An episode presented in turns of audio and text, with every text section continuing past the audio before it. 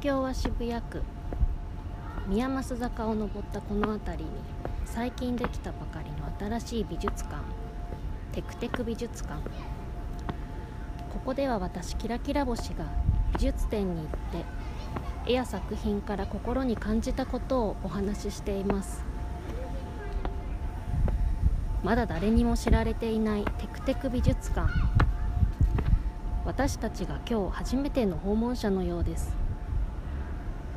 さあ着きました。どんな展示の話が聞けるのか一緒に覗いてみましょう。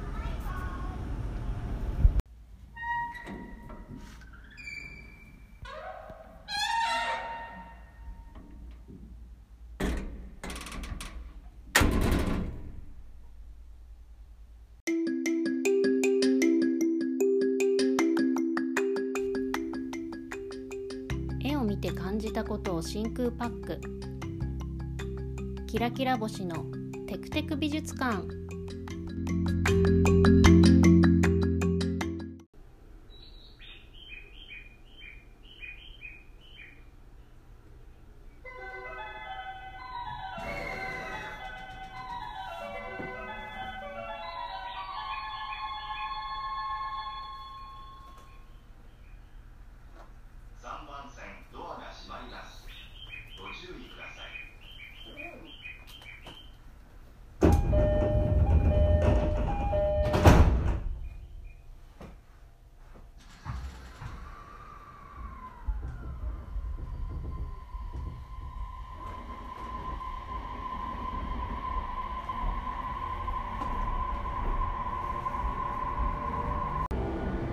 次は終点熱海です The next station is Atami Terminal JT21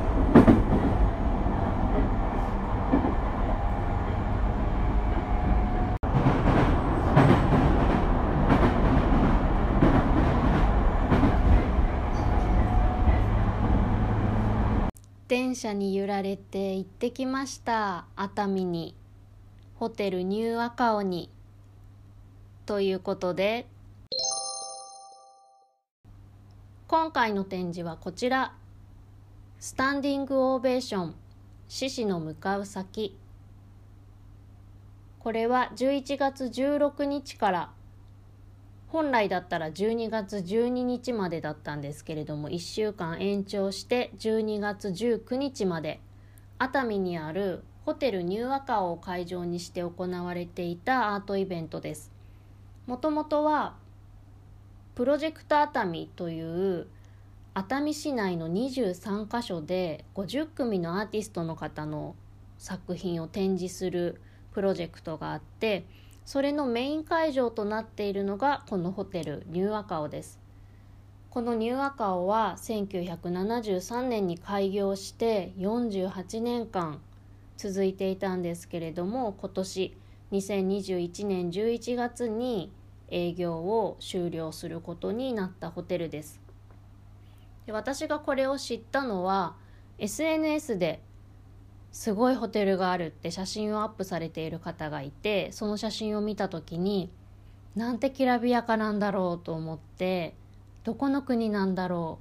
ういつの時代なんだろうって思うようなホテルだったのですごく心惹かれていました。で後々になってここでアートイベントをしているということを知りなんかもうまたとない機会ですごいホテルっぽいからぜひ行ってみたいと思ってえいやーと行くことにしたのがこの展示になります。展示の詳細についてはイベントの公式ホームページに載っている説明文から一部抜粋をしてご紹介したいと思います。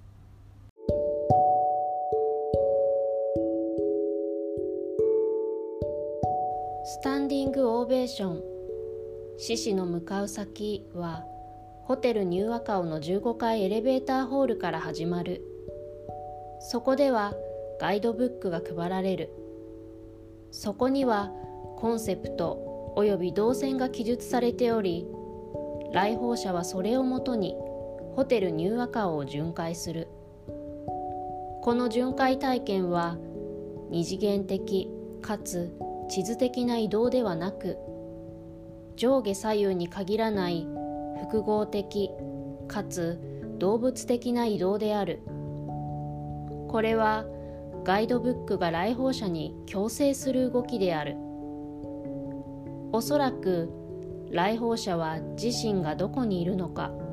何に立っているのかがわからなくなるだろう。そして自らの存在を規定するのは極めて人工的な赤尾という建築物とガイドブック障害の自然物そして7名のアーティストたちによる作品との開口である。いやーすごかったですニューアカオすごかった。本当にすごかった。この日の出来事あのシーンこのシーンこの部屋あのシャンデリアあの絨毯あの人この人窓から見える輝く海パッパッパッパって次から次へと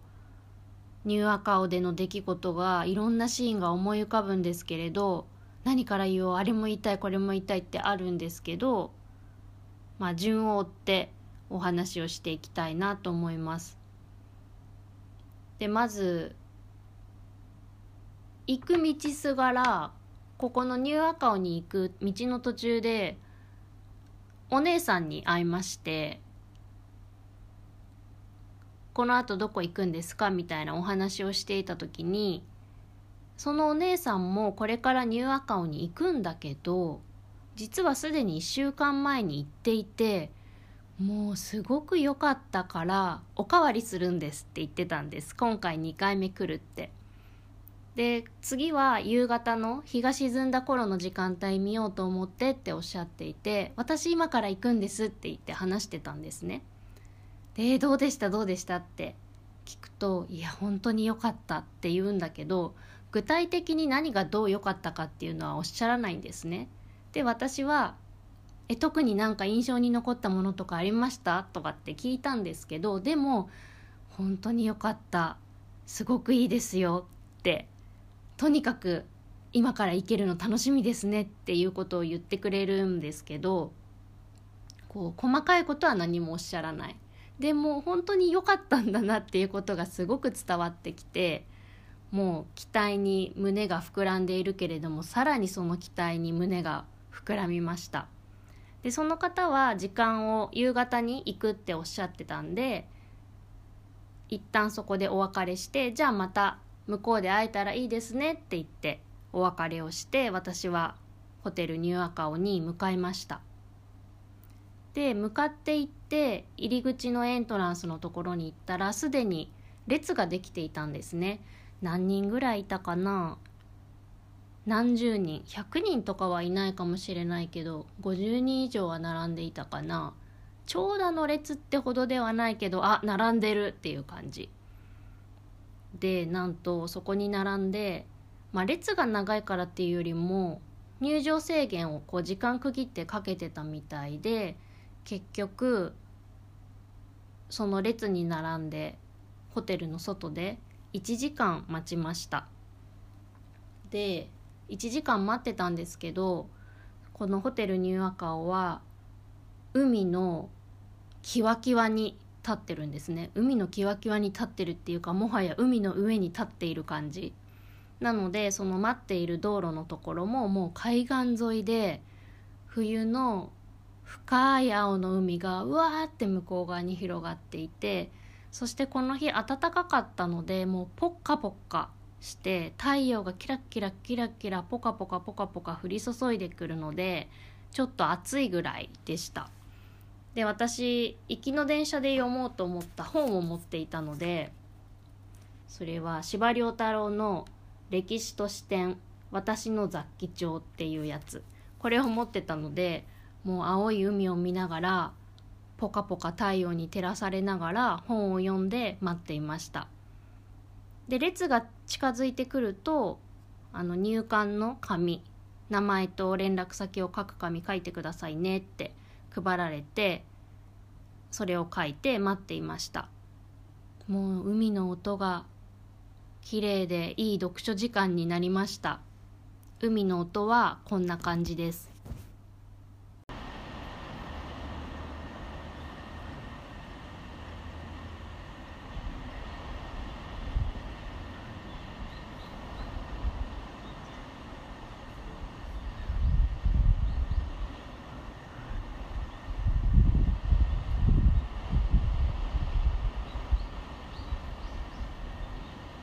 皆さんの目の前にも深い青い広い海が広がったでしょうか？でここで列が進んで中に入って検温をしてでこれ無料なんですよね。お金払ってないんです。で入り口で入館証を渡されて首からかけるんですけれどあ熱も測ったって言いましたっけ？検温してって言ったか。それで受付でパンフレット500円で売ってます。でも同じものを QR コードで見ることもできますって言ってて私の前後の人はみんなあじゃあ QR コードでっていう感じだったんですけど私は物が欲しかった紙紙が好きなのでそれを見ながら見たいなと思ったので500円で買いました。このなんか縦長の縦に3 0センチ横が1 5センチぐらいの細長いやつです。でもこれを握りしめて一日このあとホテルを行ったり来たりすることになるのでもうすごい今しわしわです。握りしめてたから。でちょっとこれを見ながらいろいろお話ししていきたいなと思うんですけれどこのホテルニューアカオがどんな感じかっていうのがその先ほど公式サイトの説明文の抜粋でご紹介したんですけれどもこのホテルに関してもう一箇所だけちょっとここでご紹介したくてそのサイトに書いてあるやつですね。初めてホテルニューアカを訪れた際そのいでたちにひどく驚いた海岸から崖の中腹にまで17階の高さの建築物が這いつくばるように立っているのだあまりにも奇妙な人工物と自然物の出会いでありいびつであるが愛おしい景色を生み出している。いやまさに17階建てのホテルなんですけれど建築物が這いつくばるように立っているっていやまさにそうだなと。いでたちにひどく驚く。まさにそうだなと思うんですけれど私はこのホテルニューアカーを初めて見た時に本当になんか海に浮かぶ要塞みたいだなとも思ったし海に浮かぶ船のようだなと思ったしとにかくこのホテルの存在自体が強い。とにかく強くて気高い。で熱海の他の場所でもあと伊豆だったりそういう地形の場所って海にせせり出てる建物ってまああるとは思うんですけれど赤尾はとにかくせせりすぎてる。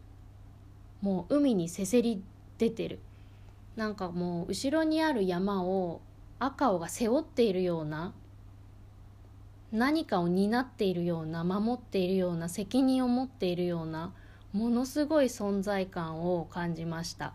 このホテルの中に今から入っていくんだっていうワクワク。もう入るだけで本当にああこの中に入っていけるんだっていうすごい高揚感がありました。はじめに受付をした入り口はニューアカオではなくてその隣にある新館ロイヤルウィングというところだったんですね。まずすごく綺麗な建物があってそこに入っていくとそこでまず展示が始まっていて赤尾スパンドリゾートに新設された赤尾ロビーミュージアムというところの企画展「ホライズンコミュニティとカルチャーをつなぐアート展」というのをやっています。ここの新館の廊下のところにもうわーって綺麗なピンクをベースにした花柄っぽいあのルノワールっぽい感じの絨毯がわーって床に引き詰められていてサイドに綺麗な壁があってそこの壁に14人グループの27の作品が展示されてるんですけれどそのルノワール的な絨毯とすごく調和した色鮮やかな作品がたくさん展示されています。これも一つ一つ見に行ったんですけれどまあ、ニューアカオの方に行きたいというのもあってまた帰ってくるのがこの場所みたいだったので帰りにもまたじっくり見ようと思ってその作品を見ながらニューアカオに向かって歩いていきました。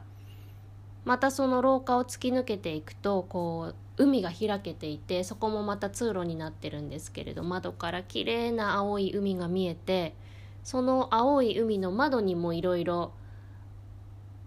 アートがこう展示されていてそれを見ながら向こうの海を見るとても楽しい海を見る時間でした。また窓側の逆の壁にはこのニューアカオの歴史とか熱海のこととか書いてあってこれも一個一個読んだんですけどああそうだったんだそうなんだって思うことがたくさんあってこれを読むのもとってもおすすめです。そしてニューアカオに向かって入っていきます。まずスタートはホテルの15階。そこにあるダンスフロアから始まるんですけれどこのダンスフロアがもうすごい四角い大きい部屋に大きいシャンデリアに何ここここはどこっていう空間で左にも右にも全面ガラス張りになっているんですけれどそのガラスからは海が見える。もうその海も景色の一部だしダンスフロアの一部になってる。もう豪華絢爛とはまさにっていうような感じのダンスフロアでした。なんか天井が低く感じるんですけど天井が低いというか天井が高く作られてないのかもしれないですね。このこれだけの広さの何も区切りのないスペースだったら通常天井ももうちょっと高いんじゃないかなって思うんですけどでもこのなんかミシッとした感じが重厚感につながっていてとても心地よい空間でした。ここでは安良武さんっていう方の作品が展示されていたんですけれどなんかずっと「てっこてっこてっこてっこ」っていう音が聞こえていてこれも作品の一部なんですけれど何箇所か床の何箇所かに物体が置いてあってそれは岩塩となんかロープがその岩塩の上にこう伝っててなんかピトピトって落ちてきてるような感じなんですけどそれは熱海の海水みたいなんですね。でそれが岩塩にピトピトって落ちるから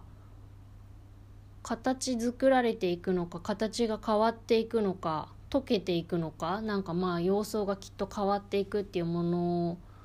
なんだと思うんですけど何十時間も見てないので急な変化はわからないけれどなんかそれを見ていて鍾乳洞をすごい思い出して鍾乳洞ってこう上に上に？違うか。ピトピトなってどんどん高くなっていくのか。あれ1センチできるのに50年かかるとかって言いますよね。だからこの岩塩に熱海の海水がピトピトなってるのも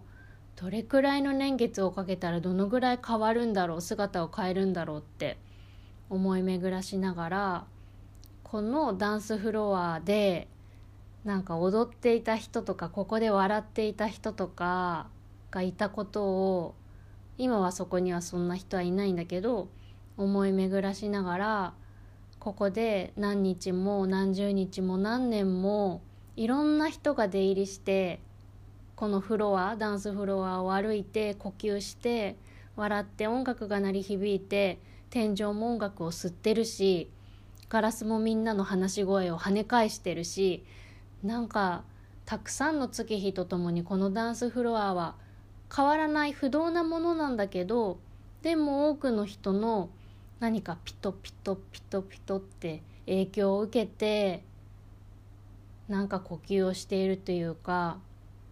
変貌している変容しているのかもしれないなってなんか壊すのは簡単だけどこの建物を作り上げるのだって時間がかかるしそしてここで何年もの歴史そして何十人何百人もの人の歴史が積み重なってると思うとなんかその岩塩を見ながらそしてこの広大なダンスフロアを見ながらああって何とも言えない気持ちになりました。そして何よりこのダンスフロアの圧倒的な豪さ豪華絢爛さに目を奪われました。うーん見てほしいな海と。ダンスフロアとシャンデリアと柄の綺麗な柱と本当に摩訶不思議な見たことのない空間でした。続いてこのパンフレットを見ながら進んでいくと指示が書いてあるんですね。エレベーターホールに向かってください。4機のエレベーターがあなたを運びます。で13個のボタンがあったら左の列の上から6番目のボタンを押してください。そして閉じるボタンを押してください。必ず指示に従ってくださいって書いてあってなんか宝の地図を手に入れた感じでワクワクしながら行くんですけどこれエレベーターのボタンの数が13個あるエレベーターと14個あるエレベーターがあってこっちの場合は何列目の何番目こっちの場合は何列目の何番目って書いてあるのでエレベーターに乗ってからこれは何個13個14個って考えてで何番目のって押す何回を押すって書いてないのですごいなんか戸惑いながらもワクワクしながらエレベーターに乗って指示に従って次のフロアに行きました。でこんな感じで終始この指示に従って行くので自分が今何階にいるのかよく分かんない。さっきどこにいて今どこにいて次どこに行くのかホテルをどんな風に動いているのかいまいちよくわからない。なんか翻弄されながらこの建物に翻弄されながら歩いていきました。で今回は指示に従ってボタンを押して左手の通路を進んでください。とか書いてあって奥から一つ手前の307 7号室にお入りください。扉は入退室の際閉めてください。必ず指示に従ってください。って書いてあってその通りに行きました。でドアを開けたらバーってドアを開けたら客室なんですよね。ホテルの客室。和室の宿泊部屋だったんですけれどよくある奥に窓があって窓の手前に座る椅子があってその部屋は和室で押し入れがあってユニットバスがあってみたいな。で靴を脱いで入るんですけどそこに入ったら女性の方が畳の上にある座布団背中付きの台の背中付き座椅子みたいなところに座布団が置いてあるよく旅館にあるやつに座ってその正面に映像作品があってここの部屋は太田明美さんの映像作品だったんですけれどそれを見ている女性の方がいてでもこの女性の方があまりにもなんかくつろいでっていうか自分の家みたいな感じで座ってらっしゃるから足をちょっと崩して一人で行ったんですけどね。えなんかこの方も含めてアートなのかな？こんこれインスタレーションなのかなって思ってでも多分違うんですけどなんだろうなんか話しかけたら何か作品についての話をしてくれたりするんだろうかとか思いながらちょっと面白かったです。で押し入れがあったんでちょっとスッて押し入れを少し開けてみたら布団が入ってたし奥にある戸棚もちょっとファって開いてみたらお茶セットが普通に入っててあのお茶のパックとかも入ってて。えなんか泊まれそう。もう営業終わったはずなのに今泊まってる人がいそうっていうかこの人今いるこの女の人が泊まってそうってちょっと困惑しながらこの部屋を後にしました。すごく面白かったです。そして次もまた別の部屋に入ってそこはものすごく大きな和室だったんですけれどその2つ目の部屋を出て廊下を歩いている時になんかねすごく心がピッと感じたことがあってそれは何を感じたかっていうとあ自分がこのニューアカオに馴染んできたなって感じたんです。なんかさっきからこのパンフレット片手に大きなホテルダンスフロアから始まってエレベーターに乗って言われるがままに行動して客室に入ってみたり大きな和室に入ってみたり右往左往していたわけなんですけれどなんかすごくこの廊下を歩いている時に自分がこのニューアカオに馴染んだな。なんか自分がこのホテルにすごい取り込まれた感じがしたんです。なんかホテルに取り込まれる感じっていうと大林信彦監督の「ハウス」っていう映画があってあれはホテルじゃないけど家がそこにいる人を食べちゃうみたいなちょっと面白いんで見てみてほしいんですけどそのなんか怖い食べられちゃうみたいな怖い感じじゃなくて自分がこの建物にすごく取り込まれるとか馴染むっていうのは心地よい意味自分がこの場所にとってのこうストレインジャーっていうかよそ者じゃなくてすごく馴染んだ感じまあ慣れたっていうことなのかもしれないんですけどすごくふわってこう調和した感じがしたんですね。で何を言ってるんだって思う方もいらっしゃるかもしれないんですけどなんか旅行に行ってホテルに泊まった時最初はそこって見知らぬ場所だからなんか自分が、うん、外から来た人よそ者って感じしますよねで初めての場所なじまない場所家の布団とは違うホテルのベッドだけど、まあ、そこに例えば2泊なり3泊なりしたとして荷物を置いて1日観光して帰ってくると「ああ帰ってきた!」みたいな自分のとこに帰ってきたって感じがしてもう部屋を開けたら自分の部屋だし廊下を歩いても自分がすごくその建物と馴染む感じになりませんか？なんかその感じが私はこの瞬間訪れたのをすごく自覚したんです。廊下を歩いてる時に。あ私ニューアカオに今馴染んだ瞬間だって。なんかすごく面白いというか嬉しいというかピンポイントで自覚をする体験でした。続いて指示に従って行った先にあったのはメインダイニング錦っていうところで、まあ、ご飯を食べるところなのかな。すっごい広いんですよ。赤い椅子がいっぱいあってなんか半円形状みたいな。形をした扇形っていうんですか？ものすごい広い場所でで正面の部分は全面ガラス張りになっていて向こう側には大きな壮大な岩と広い海が広がってる。でもなここもまたさっきのダンスフロア同様何なんだここはいつの時代なんだどこの国なんだっていう感じで。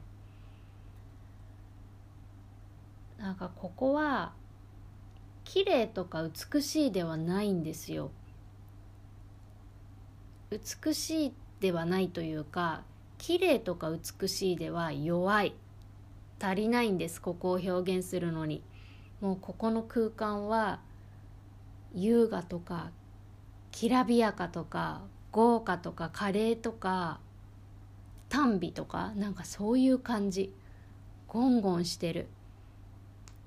すごく良質なゴンゴンしてる感じ。なんかすごい空間でした。ここでは小松和道さんという方の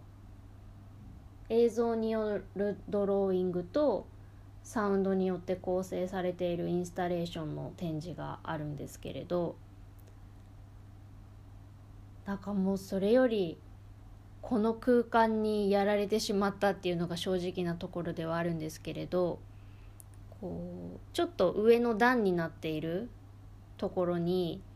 赤いこれもまた半円形のテーブルに対してこうぐるっと囲うように大きい赤いベルベットみたいなソファーがあるんですけれどなんかキャバレーにありそうなすごく華やかな椅子。その何人？5人？10人も座れないか。8人ぐらいがこうテーブルを囲って座りそうな赤い椅子に私そこにポチョンと座ったんです。で座った瞬間に浮かんだのが映画を極めたソロモンのことを思い出したんです。ソロモンってイスラエルの王様ダビデの子供ですね。ダビデの子のソロモン。で映画を極めたソロモンでさえこの世には着飾ってはいませんでしたって。あの聖書によくあるフレーズですごい有名かと思うんですけど「空の鳥を見なさい」って書いてある箇所があってそこに出てくるくだりに映画を極めたソロモンでさえこの世には着飾っていませんでしたっていうところがあって映画を極めたソロモンっていうのはもうどれだけ映画を極めたんじゃいっていうかどれだけ豪華な華やかなきらびやかな生活をしていたんだソロモンはっていうイメージがあるんですけどその言葉がふって浮かぶほどもうなんかここのダイニングメインダイニング錦のこの広々したここ何席あって一体何人入れるんですかねここはもう本当に映画を極めた感がすごかったいやもうすごいで全面こうガラス張りのガラスもこうカーブしてるんですねグーンってでそのカーブしているガラスから向こうの岩と海が見えるしそこにインスタレーションの作品もあるんですけれどもうねそれが岩と海を見るための IMAX シアターみたいな感じなんですよねどう見ても。今映画館に行くと IMAX で巨大なスクリーンが高画質な映像が見られるいいサウンドでっていうのがありますけどもうそのガラス張りのガラスが IMAX のスクリーンにしか見えない。で向こうに見えるのはドーンとある岩ときらめいたり波がザブーンってなったりする海船が通ったりもうそこになんか iMAX ってリアルよりよりリアルな映像とかって言うんですけど本当に本当の意味でリアルなものがそこにある。リアルな映像というかリアルな海と岩がある。いやもうなんて贅沢なんだろうって思いました。そしてここも今そこで食事を食べたり笑い合ったりしているホテルの宿泊客はいないんですけれどでもここで映画を極めたソロモンじゃないですけど本当に賑やかだった時代があった。時代がって言ってもつい最近までですよね。そんな時間があったと思うとどんなだったんだろうって思ってなんか浮かんでくるようだったんです。そこで笑いながらステーキ食べたりみんなが笑い合ったり店員さんを手を挙げて呼ぶ人がいたりなんかよくドラマとか映画とかアニメとかで誰もいない食卓に一人でいるんだけどあの時の家族がこう浮かんできて実際に映画上の映像ではあの時の家族が楽しそうにご飯を食べているシーンが出てくるみたいなのとか今はもう廃墟になってしまっている街なんだけど当時の活気のあった人々が行き交っていた様子が実際映像で出てきてでガヤガヤした後ふっとまた私一人みたいなシーンがあるけどなんかそういう気分になりました。私の脳内でというか私の目の前ではこのダイニングのこの空間に本当に笑顔で楽しそうな人たちが賑やかに華やかにいる姿。いないんだけどいるんだなって。なんかすごく圧倒されました。続いて進んでいくと2フロア立て続けに見る展示があってここは戸田浩一郎さんの「ゾンビキャンバス」っていう多田さんの造語らしいんですけれどそんな作品が展示されていてここエレベーターがバッて開くと暗いんですよね。うわ暗いと思って誰も人がいなかったんですけれど降りてまあ電気ついてないんで暗いんですけど両サイドに廊下の両サイドには窓があって今日あったかいって話冒頭にもしましたけど太陽キラキラだったのでそこから光が木漏れ日がこぼれている光が漏れている。でなんか窓が開いていたので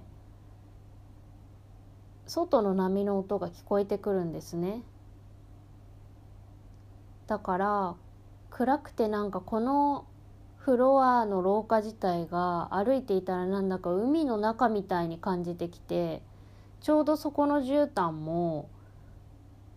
なんか波打ってるような絨毯の柄だったんですよね。だからこうしたのかな？たまたまなのかな？わかんないけど。窓が開いてるから波の音がして暗くて海の中みたいで絨毯が波みたいでで自分の歩く足音だけが聞こえる。なんか波の中を歩いている気持ちになりました。なんか独特な感覚。でも実際にこのニューアカーの向こう側には孫ことなき海が広がっているわけだから本当に波の中を歩いている気分になりました。で今絨毯が波っぽい柄だったっていうことを言ったんですけどなんかフロアごとに場所ごとに絨毯カーペットの柄が違うしどれもすごいおしゃれでもうずっと足元見ては写真を撮りながら歩いてたんですけどあこんな柄だ素敵だって。でもそれは絨毯だけの話ではなくて壁もそうだしエレベーターの中もそうだし何から何まで素敵でした。そしてこの暗いフロアから次指示されたところに行ったら暗い海の中波の中を歩いているこの気持ちを引きずったまんま次の場所に行ったらドアを開けたら急に明るくて急なスイートルームだったんですそこの部屋。さっきまで暗かったっていうのにそこの部屋はもう豪華でライトにような感じの曲もかかっていてさっきの暗さとは対照的に窓もすごい大きい海がよく見えるし大きなシャンデリアもついてるし部屋もいくつかあるし2階建てだしスイートルームの中が階段があってなぜか茶室とかもあるしすごい部屋泊まってみたいな泊まってみたかったなって思いました。でこのパンフレット紙だからこうめくっていくと真ん中あたりまで来たなとか分かるわけですよね。で私本を読む時に本のどこまで来たか知りたくないんです本当は。本読んでたら半分来たとかあと10ページで終わっちゃうとか分かっちゃうんですけど本当はそれすら知りたくない話がいつ終わるか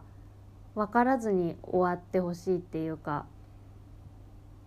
なんか映画って映画館に入ってしまえば真っ暗だから映画が120分って分かってても体感で時計を見ないから見ない限りは今何分目まで来たかって分からなくて集中して見てたらえここで終わるのっていうのあるじゃないですか。そういうのがすごく好きで本も本当はそれで急に終わるなりずっと続くなり体感していたいんだけどまあ本はどうしても分かっちゃう。でもなんか矛盾するようなんですけどあと10ページでこれどうやって終わるのっていうハラハラドキドキも楽しかったりはするのでまあどっちも楽しいのかな。でもとにかくこのパンフレットは何ページあるんだろう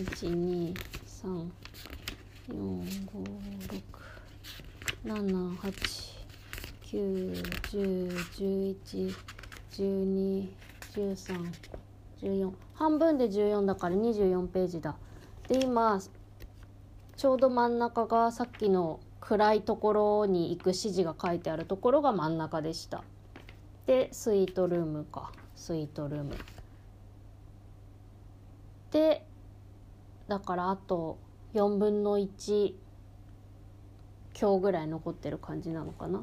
これもなんとなくまだこんなにあるんだって思いながらあるいは半分来たんだって思いながら行動していました。それもなんだか面白かったなと思います。そうそれで混み具合なんですけど入る時に入り口で列に並んで何十人か並んで入ったよって言って一番最初のダンスフロアは結構人がいたかな。みんな写真を撮ったり展示を見たり海を見たりしてたんでそれなりに人がいたしでもエレベーターもその何階のボタンを押すよっていうのは特に困らず押せたり一緒に乗ってた誰かがそれ押してくれたりっていう感じで。客室を見る時も、まあ、誰もいない瞬間もあったけど1人いたり4人いたり割と人がいる時に誰か入ってこようとしてちょうど出る人がいて入れ替わってみたいなその部屋の前に入るために誰かが並んでるみたいなことはなかったですかね。でさっきの暗いところは人がいなかったしまあ回るにあたっては込み込みで回れないとか待たなきゃいけないっていうことはありませんでした。適度に人がいてそうなんかそこにいた人たちもすごい心に残っていて似たトーンの服を着て同じようなブローチをつけている男性と女性の2人組がいたりとかお着物着てる3人組の人がいたりとかでいろんなところで写真を撮って楽しそうにしていたりとか。なんかそのさっきの インスタレーションかと思ったくつろいでる女の人とかもそうなんですけどすごくこう心に残っていて私はこのニューアカーをの存在を思い出す時には彼らのことも一緒に思い出すなって思ってなんか嬉しい気持ちになっています。そしてその後また指示に従っていろんなところに行くんですけれど後半はそのホテルの中のお楽しみスポットっていうかゲームセンターだったりなんか宴宴会場っていうか遊べるところなんかもうそこの作りもどこもかしこも楽しくて目で追って見切れないぐらいいろんなものがあってすごいわしゃわしゃわちゃわちゃしてて楽しかったんですけどあとプールのところでも展示があってそのプールの手前に貴重品入れるちっちゃいロッカーが貴重品だけが入る小さいロッカーがあったりプールのあの例のすのこがあったり目を洗う Y の字型の水がピッピって出てくるやつがあったり。いやーなんかいいなホテルでプールとか最高ですよね。楽しいですよね。ほんとここでどんな人が楽しんでたんだろう遊んでたんだろう子供たち駆け回ってたのかななんて思いながら歩いていました。そしてそしていろいろ見て最後また元の場所に戻ってくるんですけれどなんと一番最後の元の場所に戻りますよっていうまた指示に従ってエレベーターに乗ってエレベーターがパッて開いた瞬間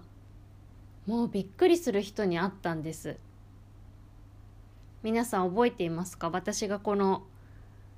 ニューアカオの話をする一番最初にあるお姉さんに会ったんですって言ってあのおかわりでまた今日も来るって言っていたあの方結局このホテルを回っている時には会えなかったんですけどこの方に会えたんです。一番最後に全部私見終わってゴール地点のに向かってエレベーターがわって開いた瞬間本当に開いた瞬間目の前にあのお姉さんがいたんですでわーって手を振って「やっと会えた!」って言ってでちょうどお姉さんは今今来たのかな？そうそうそうでもうその時もう日がかなり暮れていたのでいやーなんか嬉しかったな。一番最初のそのニューアカウのスタートにその人に会ってなんか一緒に楽しみだねって言ってくれて「いってらっしゃい」って言ってくれてその方が最後にまた迎えてくれたっていうのがすごく嬉しくてなんか道先案内人のようだというか向こうからしてもね私がまた行ったって感じだと思うんですけどいやまた会いたいなって思いました。でもきっと会うべき人なら会えるだろうと思うしその時が来たら本当に楽しみだなと思います。そして一番最後は一番最初に行ったダンスフロアにまた戻ってきてこれがまた日が暮れて青く光ってるです。これも本当に幻想的で美しかった。やっぱりこう自然の中にあったり海が周りにあったり太陽が周りにあるような場所に行った時にはこの時間の経過を楽しむっていうのもすごくいいですよね。ホテルの中をエレベーターで行ったり来たりして右に行って左に行って動き回っている中でふと窓の外を見るとあ日が落ちてきたってあの柔らかい色になっている瞬間があったりとか本当にいろんな姿を見せてくれるいろいろな顔を見せてくれるその自然の素晴らしさも体感できるこのプログラムでした。そうそれで一番最後は受付をした入り口のある新館ロイヤルウィングの方に戻っていってアート作品を見ながら戻っていってその入り口にある送迎バスに乗りたいなと思っていたんですけれどニューアカオで全部見終わった後になんか戻る道が分からなくなってしまってあれどっから戻るんだろうと思ってホテルの方に「すいません送迎バスに乗りたいんですけどどっから行ったらいいですか?」って言ったら「あ」っていう顔されてちょうどそこ建物の角っこだったんですけれど多分ねガラスのドアは閉じていてその横の小さいドアそこを開けてくれてここを通って歩いていくと行けますよって言われて私建物の外にぴょいって出たんですねそこから。でもう日が暮れていてさっきまでキラキラしてポカポカしてたのにまた違った雰囲気の道を海沿いをわーって歩いていってすごく気持ちよかったんですけれどそうしたら列に並んで入ったあの入り口にたどり着きました。なので最後送迎バスの時間までまたアートを見ようと新刊でねアートを見ようと思ってたんですけど見ないままそしてちょうど送迎バスのいい時間に入り口にたどり着きそのままバスに乗ることになりました。このテクテク美術館では展示に行って絵や作品を見て心に感じたことをお話ししているんですけれど今回この話の中で作品についての感想はすごく少なくて建物の感想ニューアカオの感想をずっと話していたなと思うんですけれどもこう思い返してみると作品に集中をするっていうよりかはこの建物の周りにある海だったり岩だったり太陽だったりの自然とそしてこのニューアカオの建物の力に飲み込まれたなっていう体感です。例えば美術館に行って作品を見るんであれば全神経がその絵に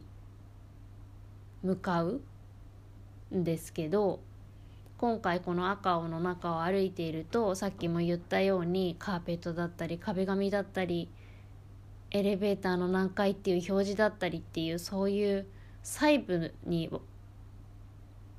渡る部分細部に渡るって変か細部からダンスフロアだったりダイニングだったりスイートルームだったりガラス張りだったりっていうこの巨大な壮大な建物感であったりそういうきらびやかさそちらに完全に意識が持っていかれていたなと思います。だから作品がそこにあって作品に向かって一生懸命泳ごうとしても集中しようとしても泳ごうとしてもこのニューアカオっていう建物の大波がザブーンって私の方に押し寄せてきて迫ってきて飲み込まれてしまう感覚でした。なので本当にその一つ一つの作品自体も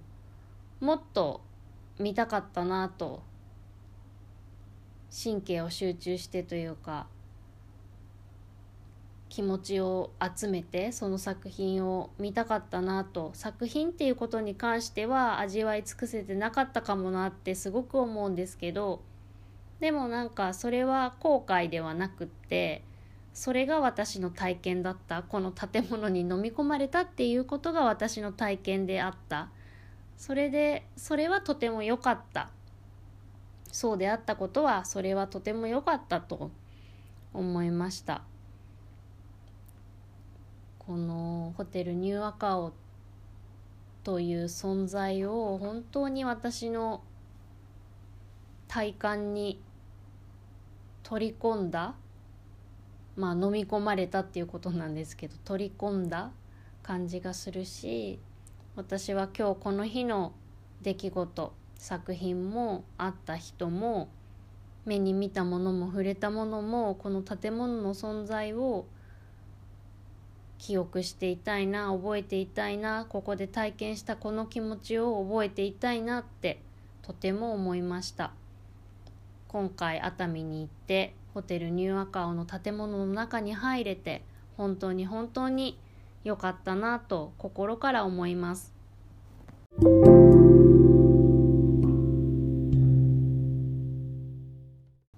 作品に向かおうとすると建物の波が押し寄せてきて飲み込まれるほどに赤尾の力がすごい。建物の中を縦横無尽に歩かされて私が建物に馴染んだ感覚。主導権は自然をも味方につけた建物にある。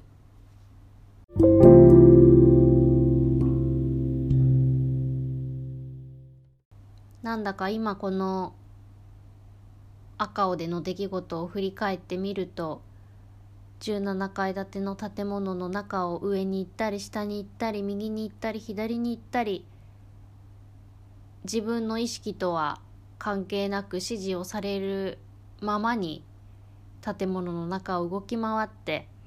なんだか赤尾という建物の体の中で自分が赤血球になって巡っているような気持ちになってきました。私だけではなくてこう俯瞰してみるとここに展示を見に来た何十人何百人何千人いるのかな。その人たちが毎日毎日あっち行ったりこっち行ったりしてたって思うとなんだか面白いなと。この建物に翻弄されながらとてもみんな楽しんだんだなと思います。いやー本当にホテルニューアカオ行けてよかったです。熱海とっても楽しかったし他にも熱海行ってみたいところあそこも行きたいここも行きたいっていろいろあったのでまた改めて熱海に来ようと思いました。そしてこのテクテク美術館毎月1日と15日に展示替え更新をしてるんですけれど12月15日今年最後の更新になりました。聞いてくださってありがとうございます。今年の2月から始めてこれ何個目かな？21個目？22個目とかなんですけどもしよかったらまだ他の聞いてないのがありましたら他の回も聞いてみていただけたら嬉しいです。そして次回1月1日なんですけれど1月1日なので休館日にしようかなと。休館日っていう形の何らかの更新をしようかなと思っていたんですけれど今回このニューアカオに行く前に一つ他の美術館に行ったんですね。でそれが本当に本当に本当に素晴らしかったので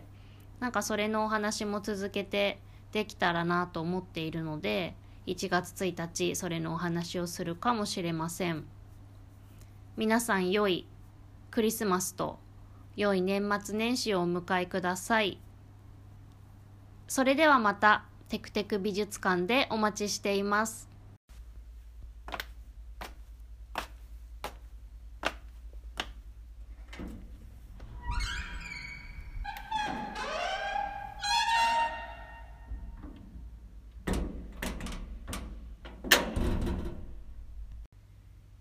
なぜ絵を見るのか。絵を見て何を思うのか。絵を見て感じたことを真空パック。絵を見て自分と世界を見ることができますように。